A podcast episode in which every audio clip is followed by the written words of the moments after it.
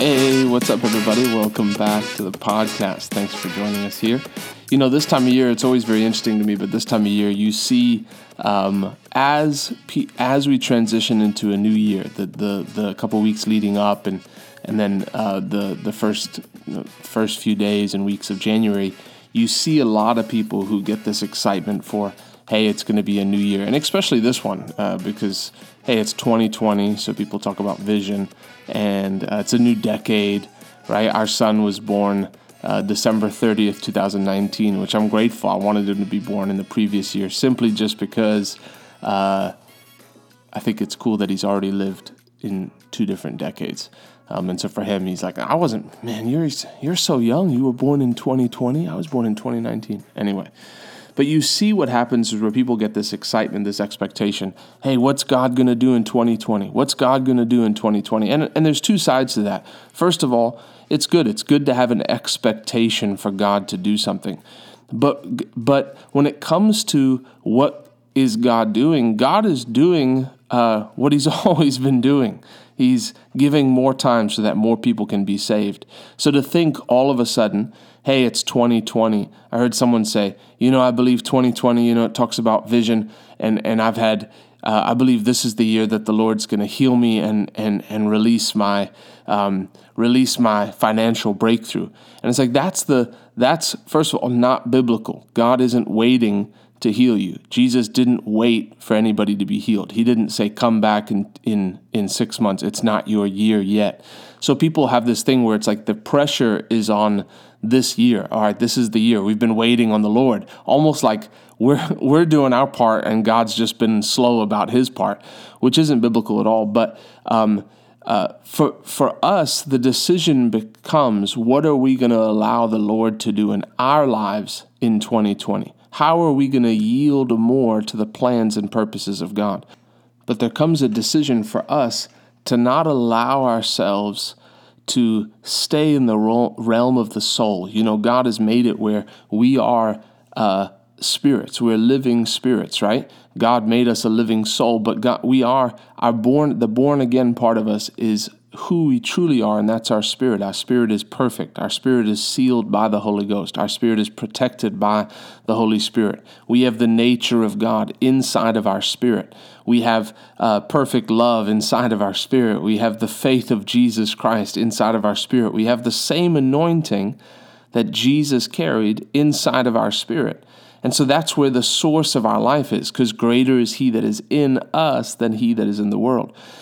But The the battle for us becomes to not live according to the flesh, not live dictated to by our soulish realm. Man, I see it where I'll speak words of life, right? I'll speak positivity. I'll say, man, this is going to be the best year that we've ever had. And you see people begin to roll their eyes. Well, you know, you don't know my circumstance. You don't know my situation. And that becomes an issue because people allow themselves to live in the realm where life happens to them.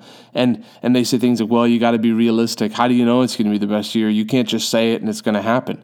But God has given us our tongue as a way to break us, to move us ahead. You know, the Bible says in Proverbs eighteen twenty-one, death and life are in the power of the tongue, and they that love it shall shall eat the fruit thereof.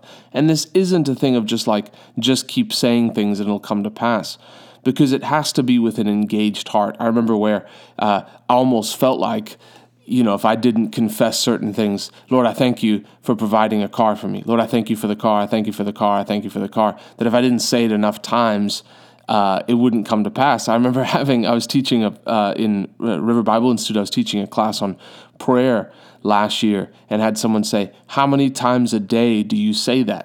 And, and just that question alone shows a misunderstanding of the, how it works, but it's the natural thinking. It's like, all right, how many, it's like the, the the disciples. How many times do we have to forgive? Seven times? No, listen, you forgive as many times as it takes, because it's not about the number of times you forgive. Jesus wasn't saying you need to forgive four hundred seventy times seven, right? He, that's, he wasn't saying this is the number you aim for. He was just saying you forgive until he's forgiven, because you got to forgive from your heart. Like you keep forgiving, you keep forgiving, you just live in a place of where you're willing to forgive, right? And so it's from an engaged heart.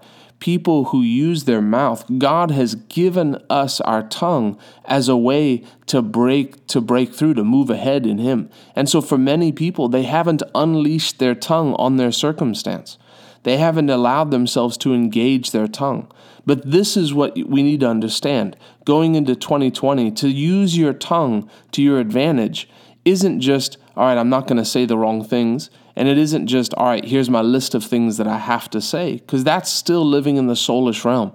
It's all about hooking your tongue up to your spirit. What's alive in your spirit? Say that. You'd be better off saying one thing that's real to you, that you believe.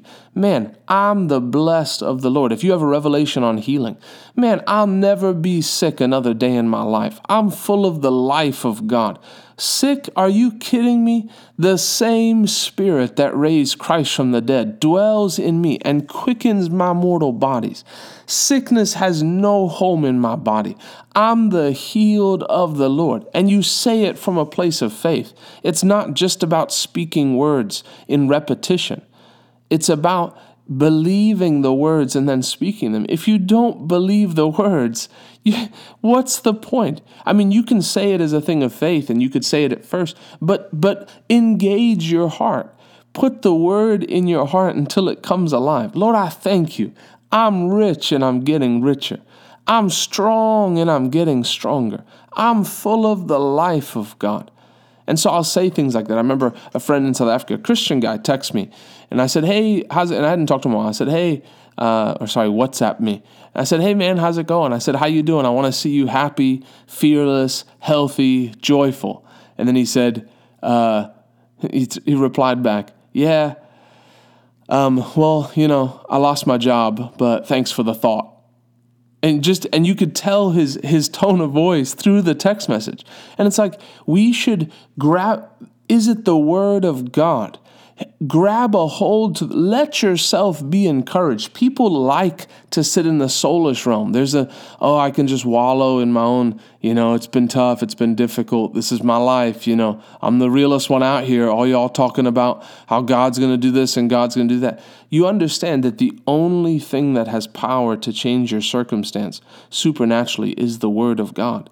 It's the life of God. Jesus said, and this is such a key, John six sixty-three, he said, the words that I speak, let me read it to you.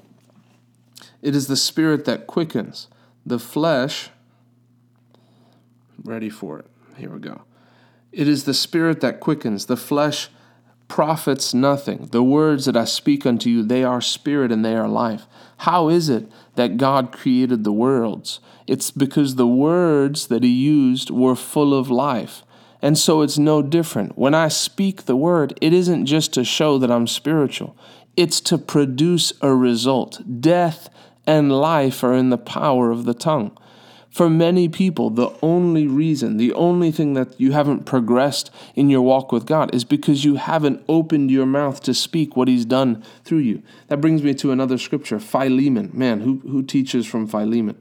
It's a great book. There's only one chapter. Philemon. You better read Philemon. If you've never read Philemon, you tell me you're going to get to heaven and see Philemon and be like, I'm sorry, bro, I never, I didn't read the letter you got from Paul, right? Um, Philemon one, verse six, that the communication of your faith may become effectual by the acknowledging of every good thing which is in you in Christ Jesus. What does that mean? Begin to, your faith becomes effective as you acknowledge what God has done on the inside of you. What is every good thing God has put on the inside of you? Man, first of all, God has put the Holy Ghost on the inside of me. This is the Holy Ghost. This is the same Holy Ghost who brooded over the waters on cre- on the day of creation and and brought light to the earth. Full of power. This is the same Holy Ghost that raised Jesus from the dead. He lives inside me. I'm never alone. Man, begin to acknowledge what's on. Begin to unleash your tongue. Hallelujah. Don't align your tongue with your circumstance. You know, it's been a tough year. twenty nineteen was really the toughest year of my life. No, instead of saying, yes, that may be the fact that two thousand nineteen was a difficult year, but why do you go around saying that? No, this is going to be the best year I've ever had. Hey, this is going to be, two thousand nineteen was fine, but two thousand twenty is going to be amazing, because the Bible says that he crowns his years with his with his with the with his fatness, and his paths drop in, his path he crowns the year with his goodness, and his paths drop fatness. The Bible also says that we go from glory to glory. The path of the just is as a shining light. So it can't help but get better. You align your tongue with the word of God. You almost have to unhook it from your mind and just hook it up to your spirit. That's why being stirred up is so important. What does it mean to be stirred up? It means to be in a place where you're living out of your spirit. Well, what does that, what does that look like? Well, you pray in tongues. Pray in tongues until you hit joy. How do you know you're stirred up? You pray in tongues until you hit joy. Well, I've never hit joy and I prayed in tongues. You haven't prayed in tongues enough. You've been thinking about video games when you pray in tongues. Find a scripture and think about a scripture. What's a scripture that you love? Psalm twenty-three. Uh, what's a scripture that you love? And pray in tongues. How about this one? Lord, uh, how about this? Well, any one of them that we talked about. Lord, that the eyes of my heart would be flooded with light. Father, and then I think about that and I pray in tongues. Lord, you're bringing revelation to me. I'm going from glory to glory. You align your tongue with the word of God. And so even when discouragement comes, you learn how to be someone who can encourage themselves in the Lord, where you don't need, I mean, there's times where we lean on other people, and I, and I listen to preaching. Hey, if I'm feeling, you know, you listen to preaching, but there comes a point where you're not leaning on other people to encourage you. You're encouraging yourself and other people. That's what God wants to do. But you al- don't allow yourself to live in the soulish realm where you roll your eyes when someone says, man, isn't God good? This is going to be an amazing year. And you think to yourself, yeah, right, whatever. Like, don't, don't disagree with the word. This is going to be, why? Because I serve the Lord. This is going to be the most bountiful year I've ever known, the most impactful year I've ever known, the most joyful year I've ever known.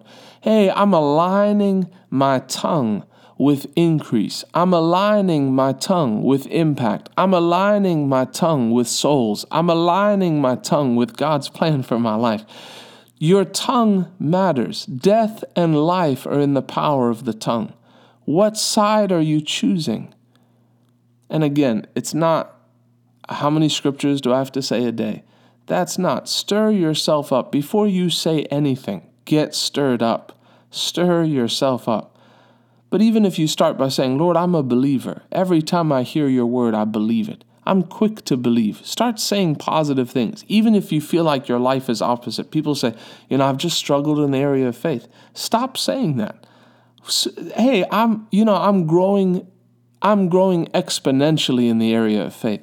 My faith is getting stronger and stronger every day because I'm one of those that please God. Hallelujah. Death and life are in the power of the tongue.